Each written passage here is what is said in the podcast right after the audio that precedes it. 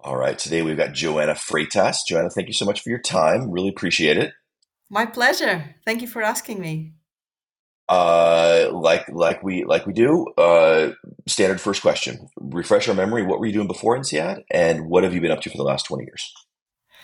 Uh, before INSEAD, I was working for McKinsey just for a couple of years. I did two years as an analyst, and I was really exhausted at the end of those two years. They were kind of uh, ground me to to a powder of long uh, days and a lot of stress.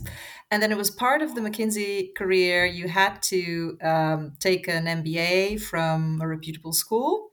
Um, and so I went to INSEAD and then. Wait, hold on. This, this is this is this is interesting. This is this is news to me.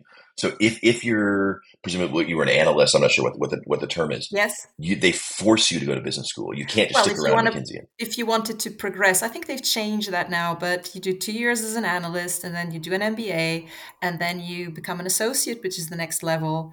And that was just how it had to be. You had no real alternative to that. So I remember we had one uh, evening during a training where we had two people, two older uh, McKinsey people, and they were talking about their experiences uh, in their MBAs to help us choose, right? And one of them was from Harvard, and he talked about how uh, hard he had studied and how much he had learned, and etc. And there was another one from INSEAD, and he talked about these massive parties in the forest. And I thought, that's what I'm going to go to because the other one seemed really boring. Um, so to me, when I arrived at INSEAD, it was really like a holiday. I was like, I finally I could relax and just enjoy the experience. Um, and it was a sort of a breath of fresh air into what had been a really intense two years. Um, and then afterwards, uh, I went back to McKinsey um, for. Well, but although you didn't, didn't you go to Singapore? So you you sort of you you, you Yes, intrigued by these mass I parties. Started, I started in Singapore, but then I, uh-huh. um, in the first four months, P1 and P2, and then I moved to okay, Fontainebleau. Okay, that was a mistake because I came in January where everything, all the fun people had gone to Singapore and it was dark and cold, but then it picked up in, in the spring. Uh, after INSEAD, so I went back to McKinsey um, and um, I went back to Lisbon but then I went. You, you, just offended about 200 people. those that didn't go to Singapore and stayed in Fontainebleau, but but go go on. That's right. There were there were exceptions. There were exceptions. uh, and then I went to the London office of, of McKinsey, and then uh, I returned to Lisbon. And be- between one thing and the other, I asked for a six month sabbatical, and I went to do some volunteering work in Mozambique. Um, so, so how, how long did you do London McKinsey? And then how long were you back back you know McKinsey Portugal? And London was just six months, uh, and then the rest of the time I was I was in Portugal. I also did like a three month gig in Rio. It was my last project. It was uh, I think uh, the high the high point of my career at McKinsey was ending in in in the Rio office, which was just a lot of fun.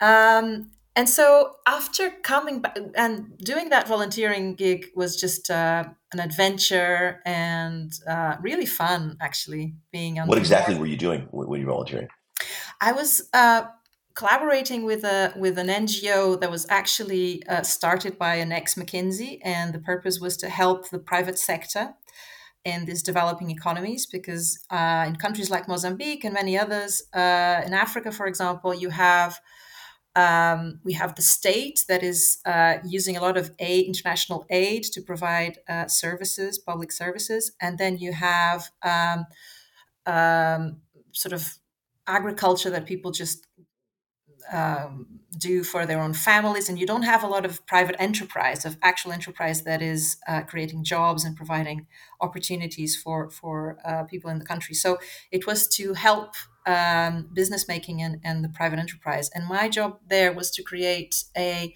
tourism attraction plan for uh, this island uh, that we were in. Uh, in, in it was the first capital of the country and has a beautiful um, architectural heritage and it's surrounded by blue waters and um, green forests and but it has a lot of difficulties because of sanitation and lack of infrastructure. And so, how we could um, make it a more interesting uh, tourism destination. Um, so it was it was kind of a surreal experience because this island had, you know, these colonial buildings and, and very beautiful um, palaces and uh, hospitals, but they had like trees growing in the in the in the roof and families there. So it was no offense, but this is sounding like a complete boondoggle. Uh, but but uh, let, let, yeah, yeah, it was it was yeah, it was a it was a fun thing. I don't know that we did anything actually useful. Uh, by doubt, but we we did try. Uh, we I think we did a little thing which was to help. There was some legislation about ownership of of buildings and how to make it easier for those to be um, held by nationals and used into small hotels and restaurants and things like that. There we go. All right. So then you're, you you go back to to Portugal.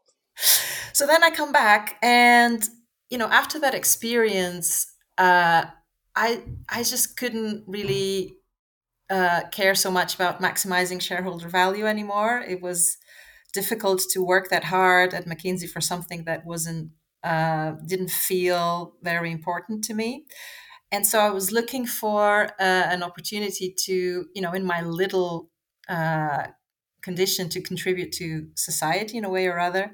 And I guess today I would have found that in McKinsey because McKinsey then developed a public sector practice and there's areas that contribute to social investments, etc. But at the time I didn't really found that. So I left and I decided to go work for the government and jo- so I joined the cabinet of the Secretary of State for Treasury and Finance in Portugal. What, what, what year would this have been when you start working for the government? 2008. Okay. Maybe 2000 and end of 2007. Uh-huh. So it's only you know five ish years after you finish INSEAD. You're you're you know going. Yes. Okay. Yes.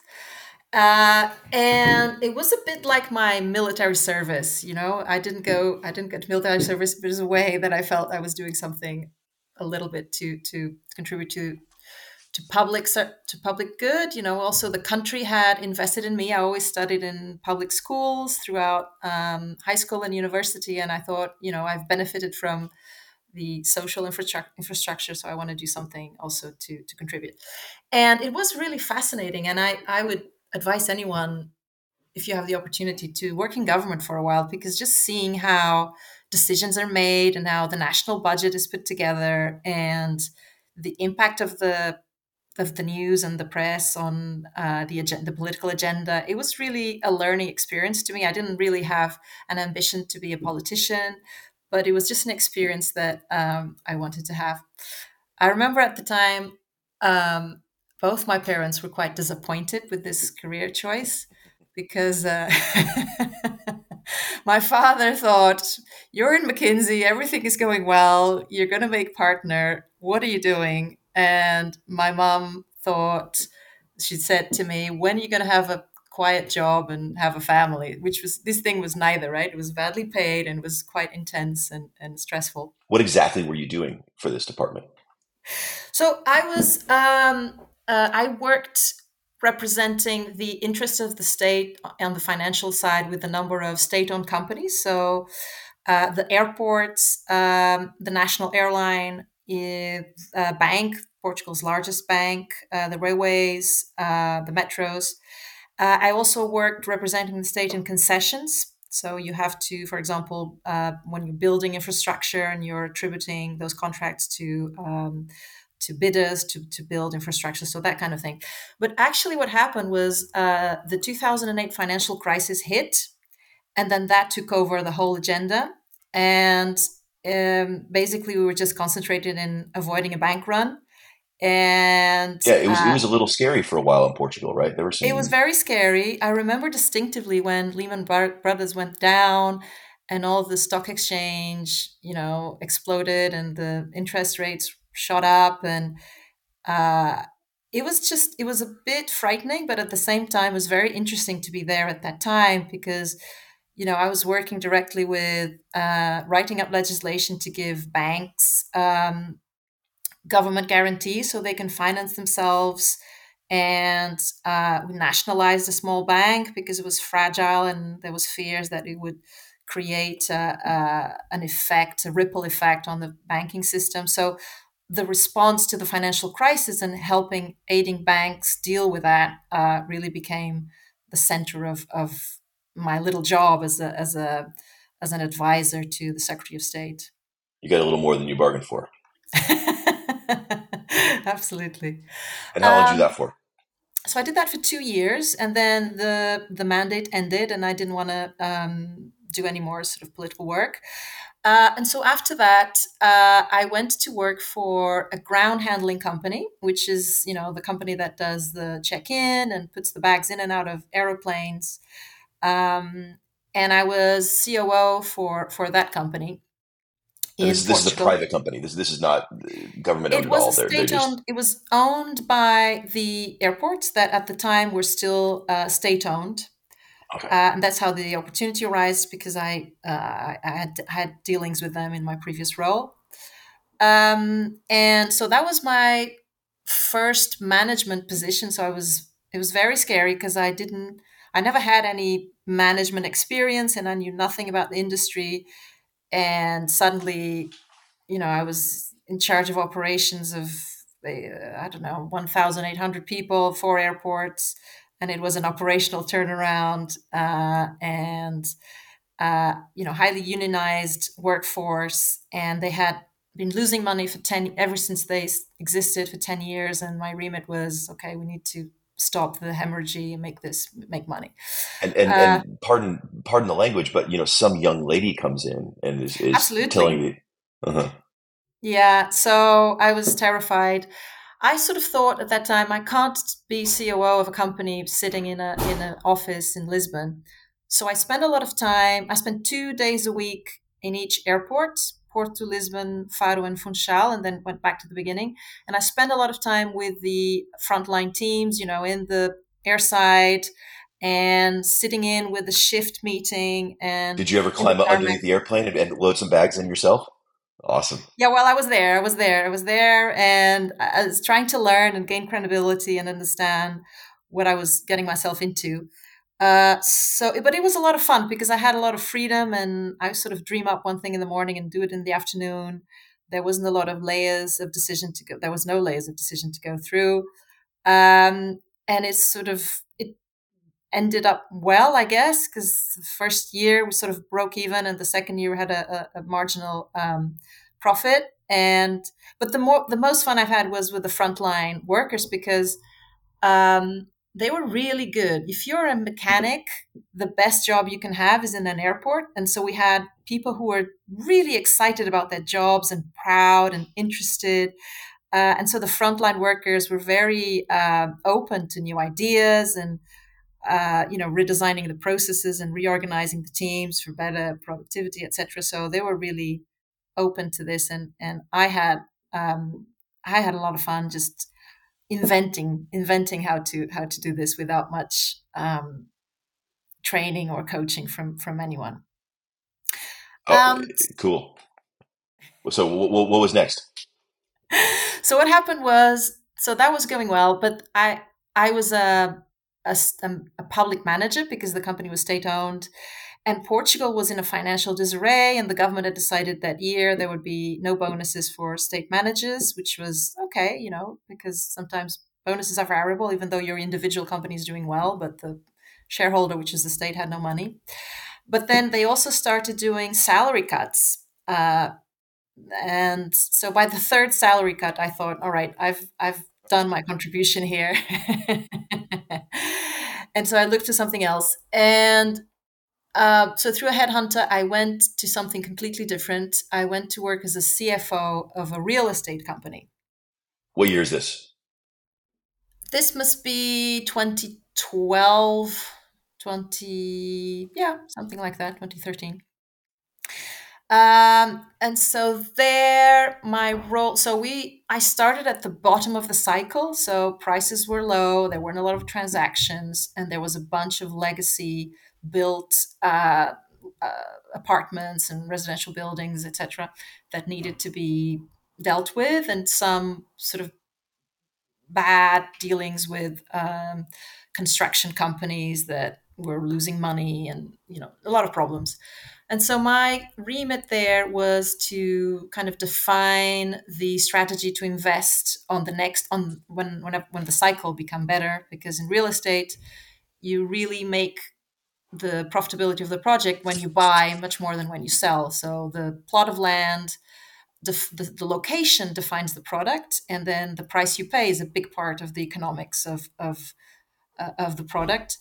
And so we decided to go for um, center of Lisbon residential luxury um, products that ended up being uh, quite successful because of all the um, the golden visas and all the international um, residents that would come and, and in subsequent years decide to come to Lisbon. And that was a market that um, really started at that time and, and went very well.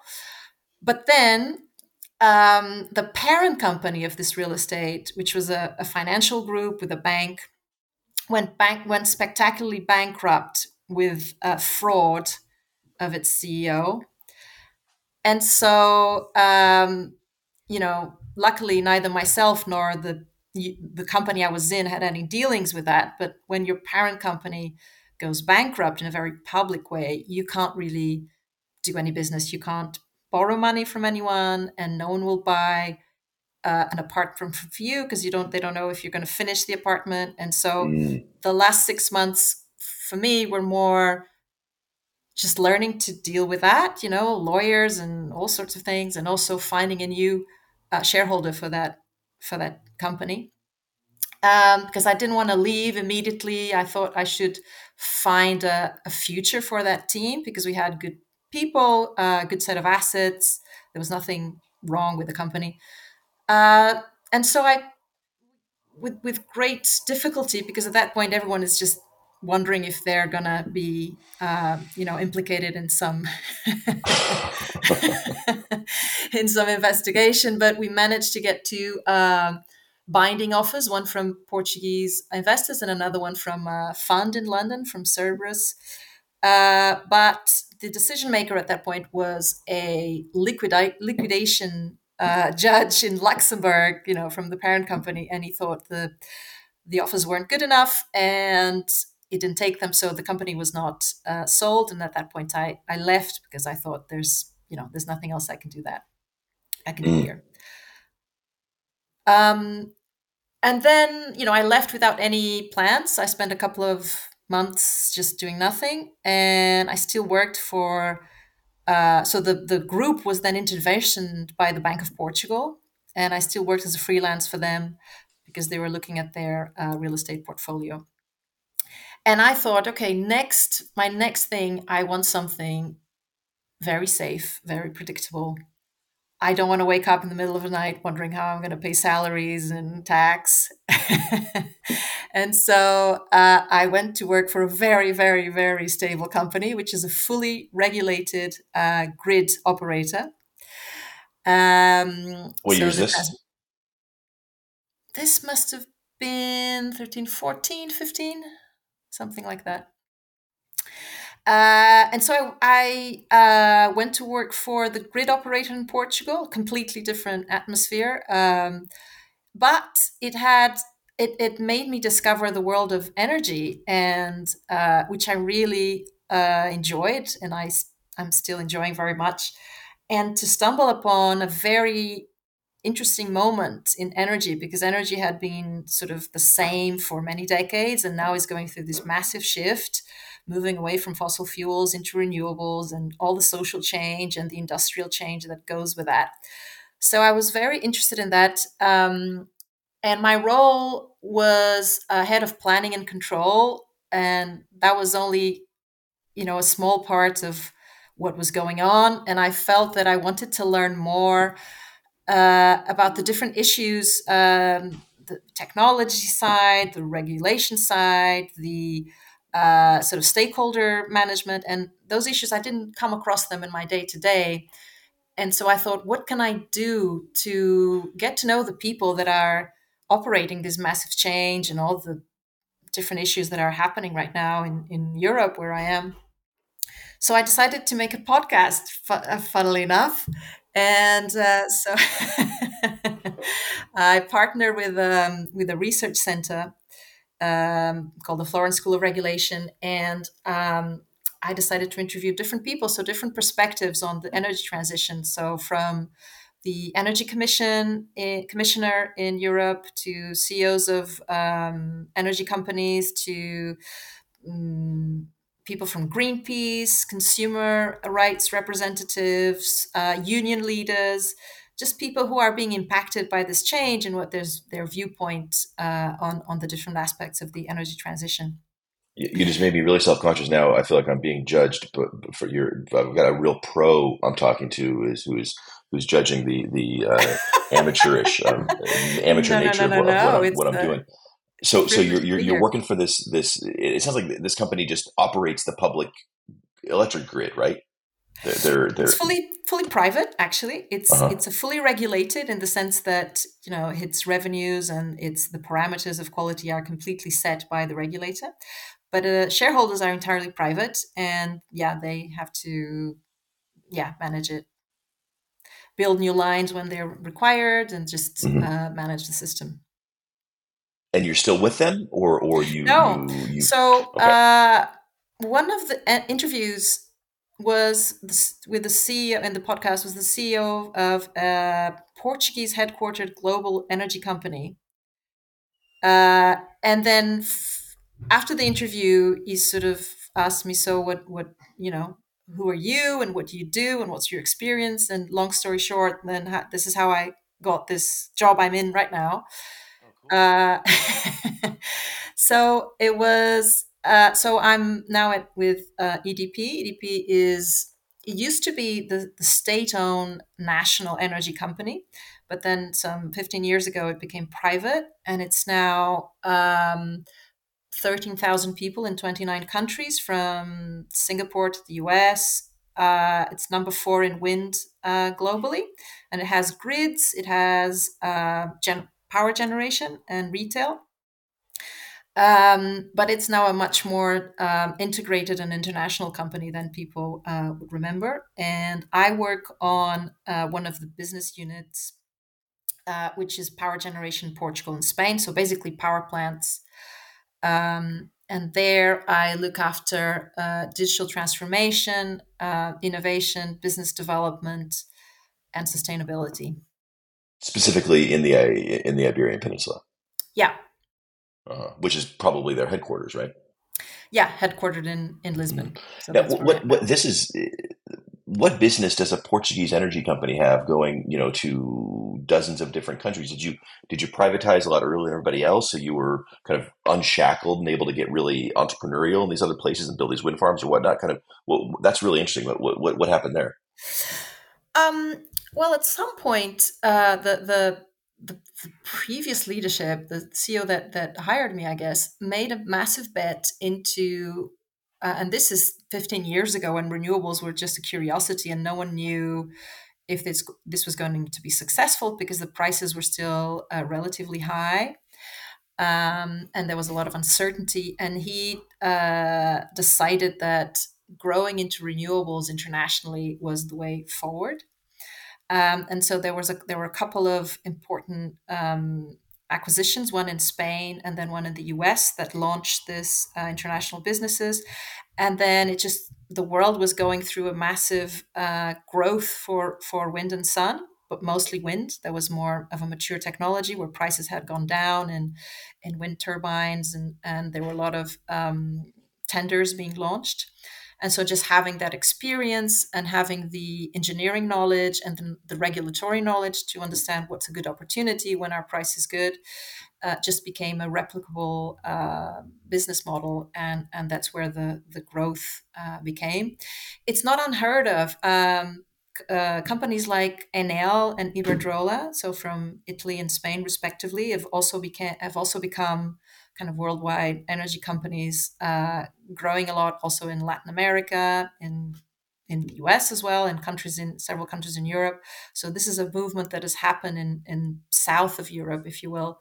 Uh, companies that used to be the sort of the national uh, energy company just going abroad and, and growing and riding the wave of, of the renewables um, expansion. That's really cool. That's really cool. That's that's that, that makes a lot of sense. Um, we're we're running super long. Uh, I've got to skip a, a number of oh, I'm sorry. I just I just went on and on no, no, no, no. This this has been super interesting. Uh, I'm, I'm going to ask what I think kind of the most important one. Um, is there anything that that that those of us in, in the community, probably the, the, the five or ten people who listen to this thing, um, can do to to help you, and vice versa? What what sort of things can you do to help help the community?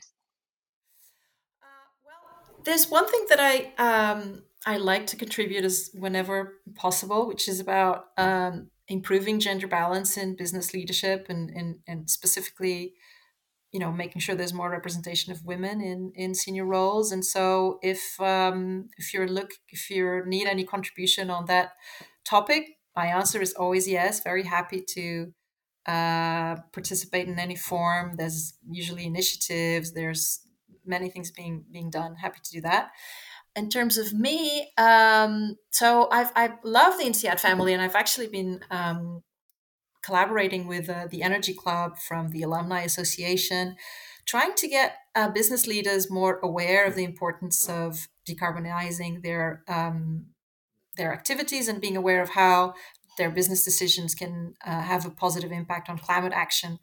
And uh, we're considering doing a number of webinars on the topic. So if you want to join us uh, on this topic on uh, energy, decarbonization, or climate action, uh, let me know. Wonderful. Joana, thank you so, so much. Been really, uh, I learned a lot. Thank you. It's been a pleasure. Bye.